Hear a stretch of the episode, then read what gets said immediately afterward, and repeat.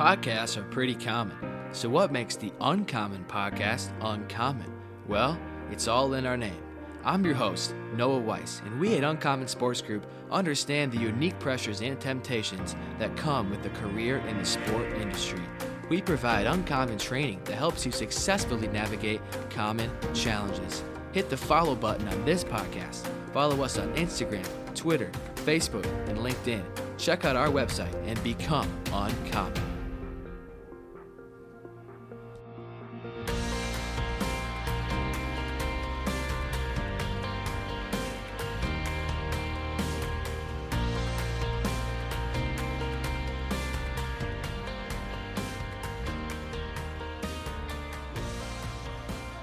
What's up, USG fam? Welcome back to the Uncommon Podcast. I'm your host, Noah Weiss, and I'm excited to share with you our third release of seven special edition podcasts that will feature messages from our lineup of speakers during the first ever Christians Working in Sports conference this past summer. This week will feature a message from keynote speaker and best selling author Jon Gordon. In his message, Jon talks about what it means to love serve, and care as a Christian working in the sport industry. If you like this content, you won't want to miss the 2024 Christians Working in Sports Conference on June 21st and 22nd in Minneapolis, Minnesota. Click the link in the description of this podcast to visit the CWS Conference website to register or learn more about next summer's conference. With that, here's Jon Gordon's message from the 2023 CWS Conference. All right, so we're, we're a team today. When I chant one, two, three, you're going to say CWS, okay? I'm going to say we are, and you're going to say CWS. We are CWS, okay? We are.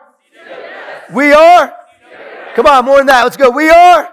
CWS. One more. We are. CWS. All right, we're a team now. You guys feel like we're a team? All right, this is awesome. So I get to work with a lot of teams, and I was speaking to the Colorado Colorado Rockies during spring training. And um, I talked to them about high state of mind, low state of mind. And after my talk, they were going out and they were, they were crushing the other team. I mean, they were playing amazing. It was their best spring training game of the spring training season. And Clint Hurdle was there. He was a, a manager for the, the Pirates. And now he's an advisor for the ownership and the GM. And, and so I'm like, guys, high state of mind, man. It worked. High state of mind. Clint said, Jon, the guy who just hit the 3 1 homer, he speaks Spanish. He didn't understand a word you said. And so I get to work with a lot of teams. When uh, Matt Ryan was a rookie quarterback and Mike Smith was a rookie coach, you remember that, Mike? Rookie coach, rookie quarterback. They went from 4 and 12 to 11 and 5. And then I worked with the Rams when Sean McVay took over as, as the head coach, and they went from 4 and 12 to 11 and 5. So am I the reason for their success? Of course not. I spoke to the Cleveland Browns. No Cleveland Brown here, fans here or, or workers here. Okay, Let's cut that from the tape. But anyway, I'm not a miracle worker. I work with teams, and I'm not a miracle worker. And one thing I've learned, it's, it's never the talk. It's never the book. It's always the leadership. It's always the culture. It's always the teamwork. It's always the mindset, how we show up and how we work together as a team to make a greater impact. That's what it's all about. Like, how can we be a great team? And so years ago, I'm at the FCA sports camp, lacrosse camp with my daughter. My good friend Dan Britton is there. Now, Dan is a, is a marathon runner. He runs a six minute mile for the entire marathon. And so the first thing he says when I arrive is, Hey, Jon, you want to run with me tomorrow? I said, No, Dan, I don't want to run with you tomorrow. He said, Just five miles. I'm like, no, I haven't run five miles since college. No, I don't want to run with you tomorrow. He's like, Fine. So he and our good friend Jimmy Page, they ran and they were energized. I mean, they they felt great. I was a little jealous. And that night I saw Dan speak to the campers. I was there to speak to all the coaches. So he was speaking to the campers and he truly inspired them. I saw kids weeping, giving their lives and their hearts to Jesus. And I was just so fired up. I said, Dan, I am running with you tomorrow. So the next morning we got up and we're running through the battlefields of Gettysburg. It's 6 a.m. The sun is coming up. It was such a, a beautiful day. And I was so energized that first mile. But by the third mile, I was regretting my decision.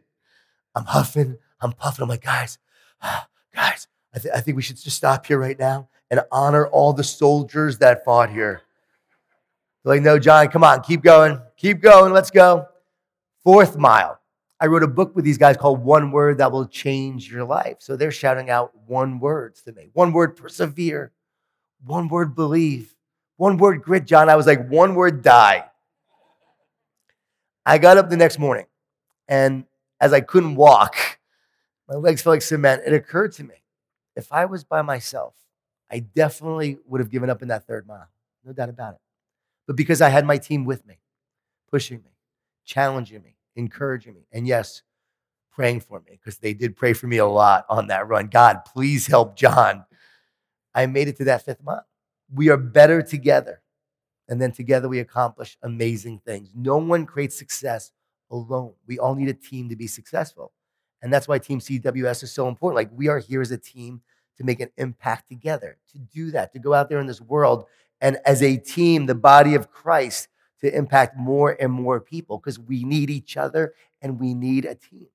And there are three words I want to share with you today, just three words that allow you to be a great teammate, that allow you to make a greater impact, that allow you to be a great leader. Like these are the greatest success principles of all. And that the first word is love. It's love. And we know the power of love because it's the most powerful force in the universe. And if we want to understand the power of love, John Ortberg years ago said, if you were a betting man, who would you have bet on? The Roman Empire or a small Jewish rabbi with 12 incompetent followers? 2,000 years later, we name our kids Peter, Paul, and Mary, and our dogs Nero and Caesar. He said Jesus turned the world upside down through the power of love, the power of relationships. And Jesus taught us the power of love and taught us to love, the very essence of love. He said, Love the God with all your heart, with all of your soul, with all of your mind, with all of your strength. Love God. Love others as you love yourself. Why do you tell us that? Because when we live with that love, we are so much more powerful. We can make such a greater impact when we focus on that love. I think about my grandmother. My grandmother made the most amazing soup, and she loved to cook. And she was a really large woman. So when you went for a hug, you didn't know if you were coming out. And when you ate her food, you were loving her back. And so she was this great cook and she made this great soup. And, and after she passed on, other people tried to make the same recipe, but it, but it never came out as good. I'm convinced her love made the difference. Do you have something in, in a dish in your family that someone makes and other people try to make it, but it just doesn't come out as good? I used to be in the restaurant business, and different cooks could try to make the same meal and do everything exactly the same way, and yet it still comes out a little different. We can't separate who's making the food from the food. We can't separate the soup from the soup maker. And we can't separate the leader from the culture, the team from the culture. We can't separate what you do and the love that you have. The love that you put into it determines the quality of it. The essence of the love inside you will transform your relationships. It will transform your team. It will transform your organization. It will transform your community. It will transform this world when we live with that love and we work with that love. Now, that, that love is so powerful because it also helps us overcome the fear that is often sabotaging us and draining us and paralyzing us. We live in a world right now where there's more fear, uncertainty, and anxiety than ever. Do you hear that around these days? The root for the Greek word of anxious means to separate and divide. And so fear separates and it divides. Negative thoughts separate and divide us. When you feel anxious, you feel divided, you feel separate. We have an enemy whose sole goal is to separate us and divide us and weaken us and make us feel powerless.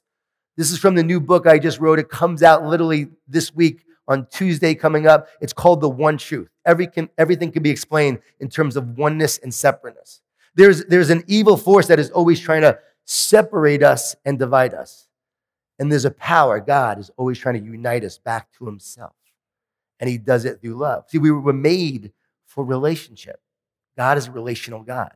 And so we're at our best when we are relational with each other and with God. God in himself, the triune God, the Father, the Son, and the Holy Spirit, is literally a relational God. Isn't it interesting that when God heals you, it's actually the relationship of God that is healing you. So it's interesting that, of course, we heal in a loving relationship.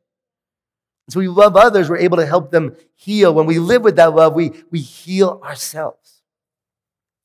And so as I wrote this book, I realized that we all have a hole in our soul, H O L A. And there's a God who's always trying to make us whole, W H O L A. And he does it through love and forgiveness. How does he do it? How does he do it? Well, he showed me an acronym, whole, W H O L A. The W is walk with God. See, God wants to walk with us. He wants an intimate relationship with us. I think of Jesus holding his arm out, his arms, and saying, Come to me. That's what he said, Come to me. He wants an intimate relationship with us. Come to me. Walk with me. Live life with me. Live life with me. I will take your burden. I will take your pain. I will take your past, and I will give you a, a new life. Walk with me. And that leads to the H. I will heal you in this relationship. See, God wants to walk with us and wants us to walk with Him so He can heal us. And this was my journey. I grew up in a Jewish Italian family. A lot of food, a lot of guilt. A lot of wine, a lot of whining. My dad was a New York City police officer, undercover narcotics. He was shot a few times. He wasn't very positive, my dad.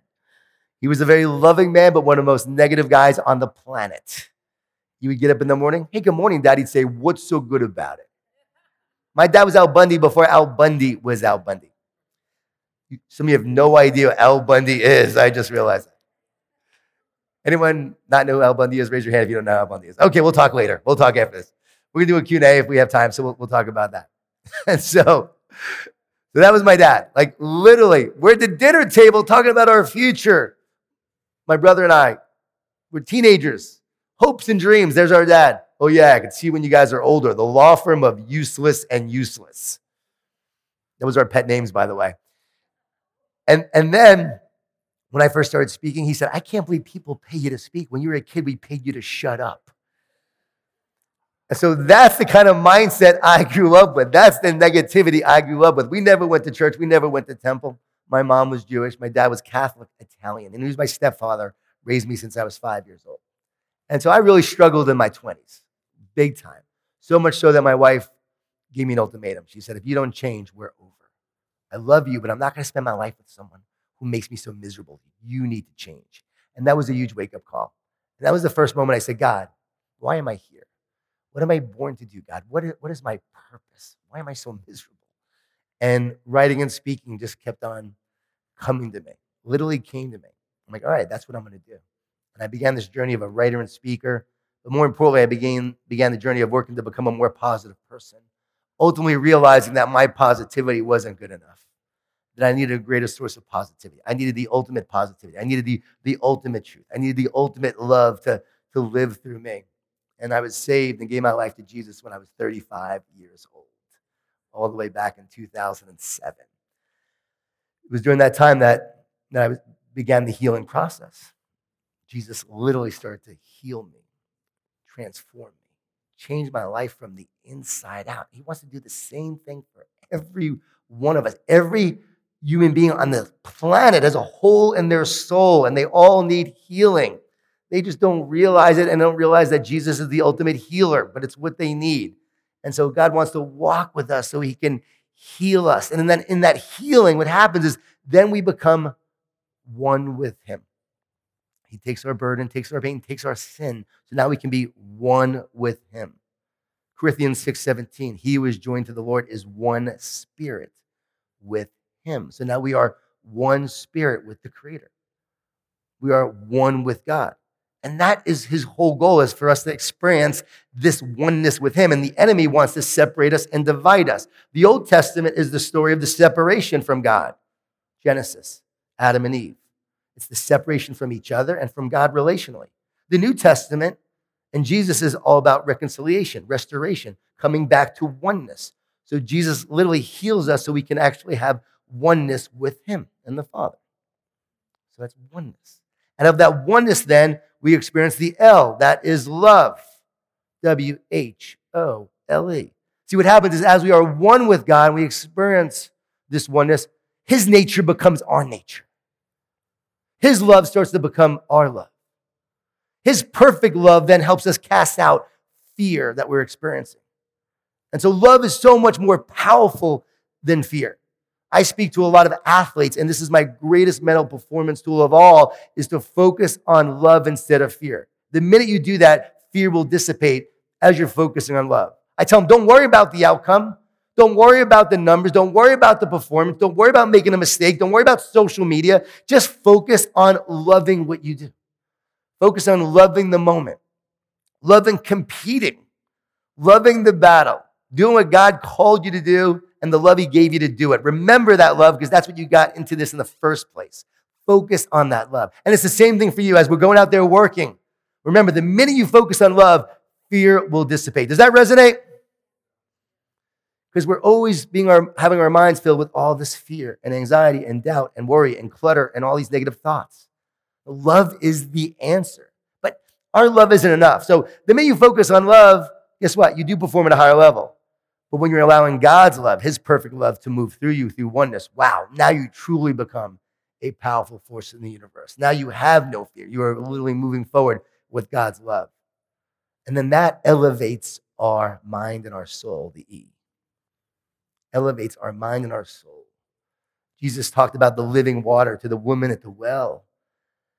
And I think about this living water. He talked about the spring, the inner spring inside of us. And I think about the word of God and the spirit of God as we become one with God. That spirit, that word literally starts to move through us. It starts to clear out all the debris, all the toxicity, all the past, all the pain, and it renews us and it heals us. It uplifts us and allows us to be who God called us to be, whole.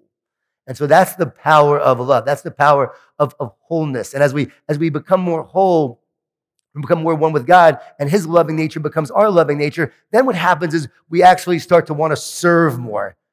And that's the next word. We then serve.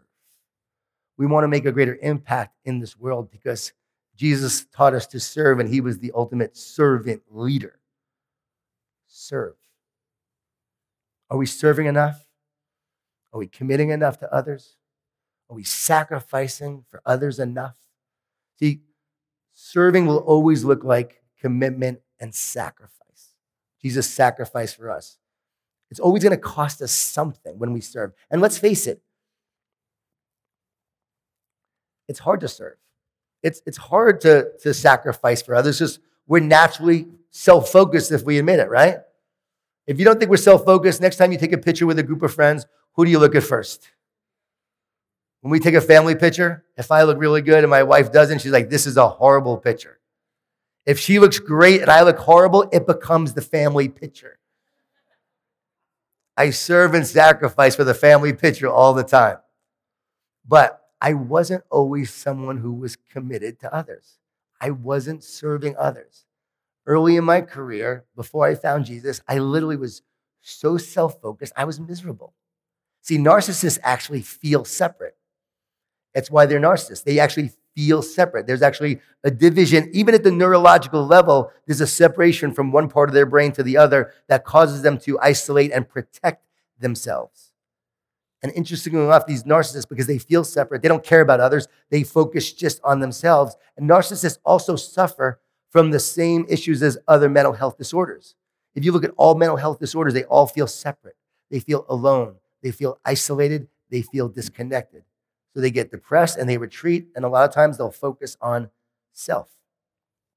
And so, me, I, I guess I had a lot of trauma, had a lot of pain from my past, a lot of challenges. I had a lot of things that needed to be healed, and I felt very separate.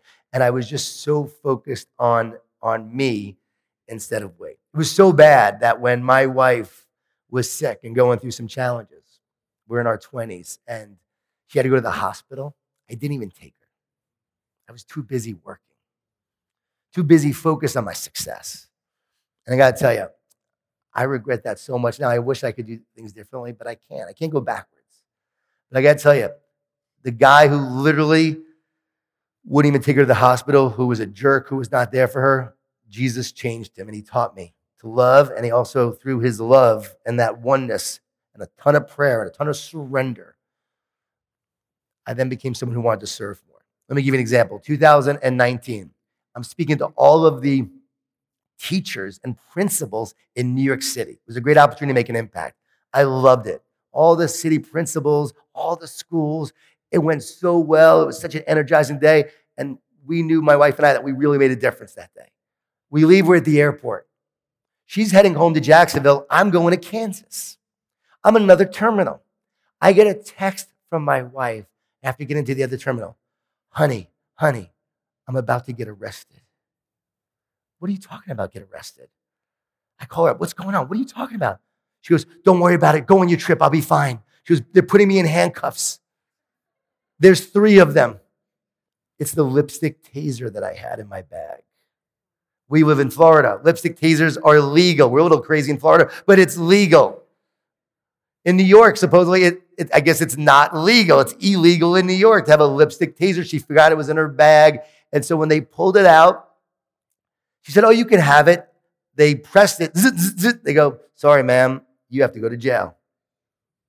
She's like, on the phone, she was like, They're taking me to precinct 137. It's on the property. I don't know where it is, but it's a prison on the property of the airport. Find it. So I call up my client. I'm like, Listen, hey, uh, I, can't make the event. I have to get my wife out of jail. And I began this trek to go help and find my wife. Dun, dun, dun, dun, dun, dun. Literally going through the airport, finding my way, literally trying to figure out where this building is. I, I get information, I find it. It's literally off property. I've got to dodge cars. I almost get hit by New York drivers. It's, it's nuts. I finally get there and I find the prison. Of course, she's not out there. She's behind bars in a sundress. They literally had her locked up behind bars. And so I'm thinking, what do I do? I'm waiting, I'm waiting, I'm waiting there, like figuring out something, something I got to do to help get my wife out of jail. And out comes one of the police officers. He's like, okay, uh, so we did a background check. It's, uh, it's clear your wife's not a terrorist. I'm like, no, she's a housewife. She's not a terrorist.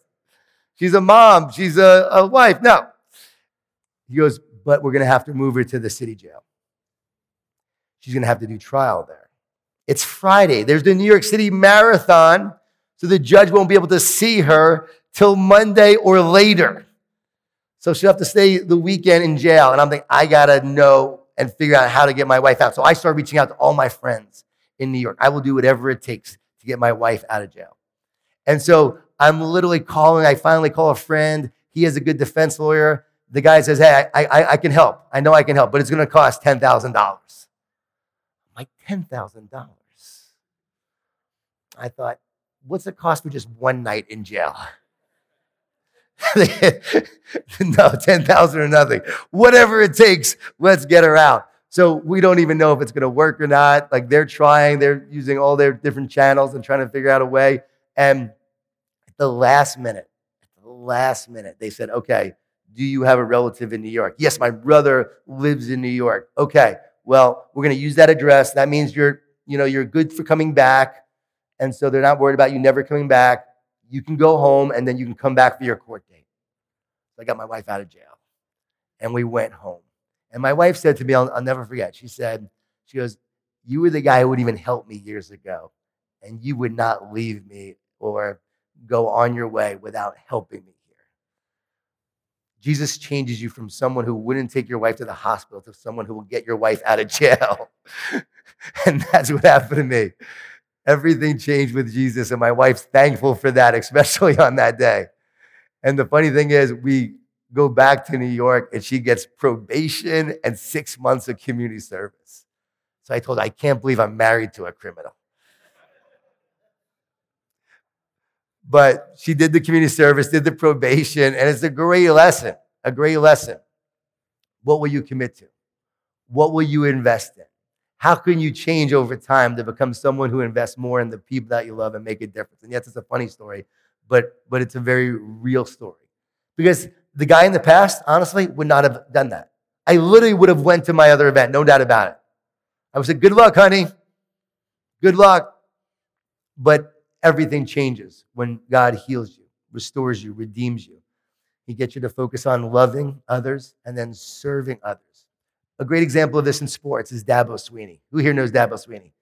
Yeah. So Dabo Swinney, just such a fun, practical example of this. I'm literally visited him about a month ago. And I was just going up to hang out with him and we're going to play basketball and stuff. He goes, Bring your ball shoes. I didn't realize Dabo was so competitive. Like now I know why Dabo is Dabo. He's the, the most fiercely competitive person I've ever met playing basketball with him, like ever. And so he's a fierce competitor. And after basketball, we went to go see the baseball team that was playing, and we're watching the game. And he gets a text, and he's like, "Okay, hey, you want to come with me?" I'm like, "Where?" He goes, "I, I got to go help Rigsby, one of my players." I'm like, "What's going on?" He's like, "Rigsby has a girlfriend. She has a poster in her dorm, and the poster in her dorm room is is a poster of me." And they basically asked me to sign it for good luck for the season. And Rigsby told them I would. And so Rigsby then asked me if I would do it. And I, I told him, of course I'll do it. But now it's been about three weeks. I haven't done it yet. And you know what? I've got to do it because I told him I would do it. So just come with me. I'm like, sure. So there we are now going through the dorms of Clemson, trying to find the dorm room. We finally find Rigsby. And I'm like, this is really strange, but all right, let's keep going. We finally find the dorm room, and there were a bunch of girls in the dorm room. She invited all her friends. So they're all now hanging out. It was supposed to just be her, but now they're all her friends are there. And they're waiting for Dabo. I said, hold on, wait, wait here, wait here for a second. So Dabo waits outside. I walk in, I go, hey guys, I'm sorry, but uh, Dabo couldn't make it. So they sent me instead. Said, Do you have an idea who I am? They said, No. I said, Well, I just speak to the team every year, so they thought I could probably encourage you all. I go, Is that okay? They're like, Yeah, sure. They were not happy about that. I go, Rigsby, Rigsby, I said, Why are they upset? They shouldn't be. He goes, I know because he's here. It was like a TV show, and he comes out. And Dabo comes out to the dorm room, and the girls, they start cheering. It's crazy, it's, it's funny. And so they ask him to sign it, so he signs it, and they're taking pictures. And then, that, then they say, Dab, Dabo, you have to kiss the pitcher now. You have to kiss it. Like we always kiss it before games. It's, it's good luck. So he kisses the pitcher. Then they tell me I have to kiss the pitcher. Now I believe in service and sacrifice, but I was not kissing the pitcher. I said, no, no, I'm not kissing the pitcher. I'm not. So they said, all right, just take your fingers and put them on your lips and then touch the pitcher. So I did that. Three days later, I get an email from this guy. Hey, Jon, love your work. I heard you were in my daughter's dorm room the other day, not kissing the pitcher. I started laughing. He said, but I thought it was so amazing and so cool that you and Dabo would actually go do that. He's like, the fact that he would do that, wow, talk about commitment to his player. And it's a funny thing, but it's a very real thing. Like, this guy is not even a starter, he's not a big name. And Dabo is so committed to his team, so committed to his player that's why he wins championships. That's why he built a successful program because of his commitment. It's the little things he does every day from a commitment standpoint, and it's also the big things he does to show that he is committed to his team and to his others. Rigsby now goes and tells his teammates they know this coach is even more committed than ever. Who else would do that in Division 1 sports? How many guys would do that? PJ Fleck, I love what PJ does. PJ reads to his players a bedtime children's book before each game on Friday night which I think is really cool. Like every Friday night before the game, he reads the team a children's book and then goes around to each room before bed and says goodnight to them. That's commitment as well. The greatest leaders, the greatest teammates I've ever worked with, they demonstrate the commitment of Jesus in their own unique way. Jesus washed feet. Jesus served and sacrificed for us. He gave his life for us. And the least we can do is demonstrate our commitment to others and just serve and sacrifice. You don't have to be great to serve, but you have to serve to be great. And here's what happens the more we serve and we help others grow, we improve. The more we help other people get better, we get better. So we live in a world that says, oh, you got to focus on yourself. The greatest self growth strategy, you got to focus on that. Here's the greatest self growth strategy help others grow. When you help others grow, we grow. Help others improve, we improve. That's what service is all about. So it actually is a strategic advantage for success. It's the long game. You don't always have success right away. Dabo didn't have success right away. Not every coach does. You may not have success right away, but you keep on loving, you keep on serving, and over time, people will take notice of what you do, how you perform, and how you are and who you are inside. They will experience that, they will feel that. And so, the, the Christian way, the Jesus way, is not always the immediate and self gratification and successful way initially. But over time, over time, the more you love, the more you serve, the more you show that you care. You stand out in a world that doesn't love, doesn't serve, and doesn't care. So that's the last word is care. And when I think of care, I truly think that it is the greatest success strategy of all from a, a business, from a leadership, from a marketplace standpoint. Like when we care, we create more, build more, become more. So many people just don't care. But, but caring helps you move from average to greatness.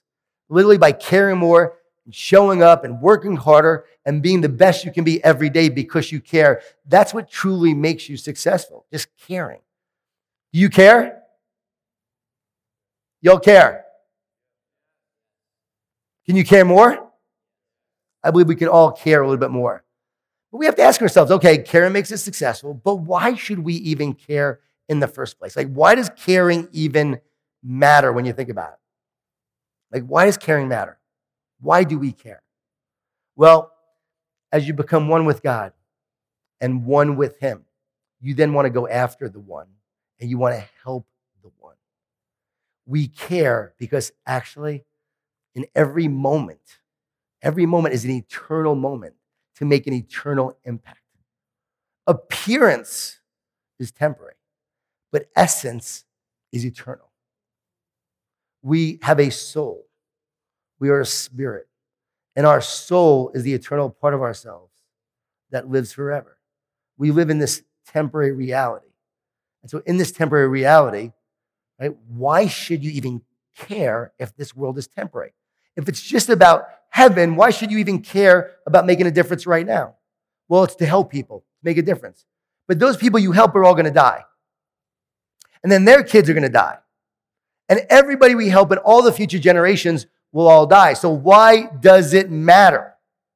It's a philosophical question, but and it's a deep question, but it allows us to really understand what, what Jesus was trying to tell us. Be in the world, but not of the world. The kingdom of God is inside of you. When you are joined to the Lord in one spirit with Him, you are connected to the eternal God. His eternal spirit and your spirit are now one spirit. And that is eternal life in that moment. So every moment you care, every moment you love, every moment that you serve is an eternal moment to make an eternal impact. If the kingdom of God is inside each person, as Jesus tells us, then when you're impacting someone's life, you're impacting the kingdom. And if the kingdom is that eternal part within us, and our soul is within us, then the key is to always live from the inside out. What he taught us, the power is inside of us, not outside of us. It's within us to make an impact in this world. And our jobs as, as Christians is to bring heaven to earth and make earth like heaven. What does that mean? What does it mean to bring heaven to earth and earth like heaven? Well, if the kingdom is within us, then guess what? Heaven is within us. And every moment we love, we serve, we care. Every moment we bring joy. Every moment we are, we are doing something to help another soul, another person, to, to, to bring justice to this world, to help people in this country and across the world and make one life better. Every moment we do that is literally an eternal impact that echoes throughout eternity because that is bringing heaven to this reality from within us, the kingdom to this world right here, right now. That is the power. See, Christians get saved, but kingdom men and kingdom women, they're here to make earth like heaven. It's a little different, and it's a different mindset. And so I want to charge you, I want to challenge you that loving, serving, caring is the way to do that. But this is the why we should do that. This is the why. Because every time you do that in this life, right here, right now, it's a soul impact on you and a soul impact on others. Does that make sense? eternal, an eternal essence living in this temporary reality. Every moment we're making an impact, we're bringing the eternal to this reality right here, right now. And that's what Jesus taught us. That's what I write about in the one truth. And it's deep, but that's the end of the book. The beginning is very practical and helping people understand the impact that they can have as they become more one, more mentally healthy, more joy, more peace, more power, more purpose. A team that is united and connected one team is a powerful team. A team that is divided and separate is a very weak team. An individual that is united and connected experiences more power, more joy, more peace, more love, more purpose. Someone who feels very disconnected feels a lot of clutter anxiety, worry, fear, stress, doubt, and insecurity. And guys, we're not meant to go through this life chronically stressed, worried, anxious, cluttered, fearful, and insecure all the time. It's so common, and so many people going through it right now, and so many people are losing the spiritual battle that it's actually become normalized. We as a society, it's become normal to feel this way because we see someone, so many going through it. But let me tell you something it's not normal. It's okay to be going through that. It's okay. There's no judgment there. We have to understand what's really going on because we have a world that is going through a battle and they have no idea they're in a battle. They think it's a playground. No, it's a battleground. And once you understand this, what I shared today, the one truth, and we love, serve, and care, then we become that powerful force in this world that God created us to be. See, what's normal is to go through life with power, with joy, with peace, with love, with purpose, with courage, and with confidence to make an impact in this world, to have power to transform this world, not to allow the world to transform us. We transform this world, and that is what this team is all about. Am I right? That's what we have to do. It's a small group right now. Guess what? The group's to grow and the movement is to grow. And it's to get bigger and bigger and bigger over time. And that is our job because life is short. My family and I, we were traveling from, from LA going back to Jacksonville. We got above the clouds. As we got above the clouds, I heard boom. We all heard boom. Big loud bang. Pilot comes on the, oh, the loudspeaker. Mechanical failure, mechanical failure. We're going to try an emergency landing back at LAX. He did not mean to say that over the loudspeaker. And all I heard was the word try. Try an emergency landing? He turns around, and next thing you know, we go down so fast that we think we are crashing. My daughter's right in front of me, my wife and son there behind here. And my daughter's like, Dad, Dad, should I be scared? I was like, Yes. I admit I was full of fear in that moment. I'm not afraid of death. I'm afraid of dying a horrific death, but I'm not afraid of death. And so, so all of a sudden we think we're crashing. I mean, we are terrified. We are scared. It is, it is, it is rough. And as we're going down, like I'm literally tweeting, like I'm like, like this whole thing, like I don't even say what I said, but, but it was, it was looking back, it was hilarious. That's how close we thought we were to death. So next thing you know, we all of a sudden we start gliding in. And all of a sudden we glide in more. Engines go off. And somehow, some way, we made it ambulance come, the fire engines come. Turns out they actually how we're blowing out the engine that blew up. It caught on fire. And so they, they blew out the, the fire by going down really fast, the way you would blow out a candle.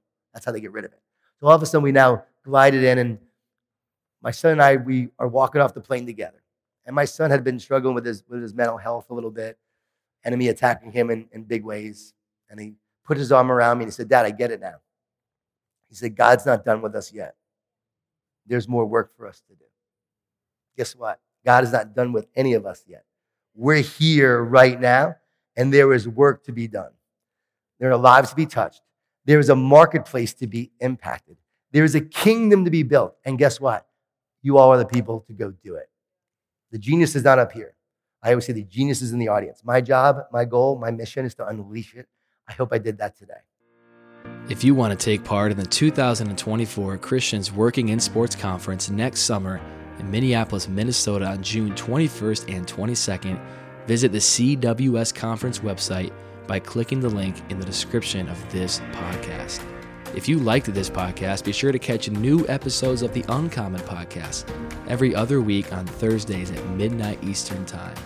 Until next time, we pray that you will strive to be uncommon by glorifying the name of God in whatever you may do.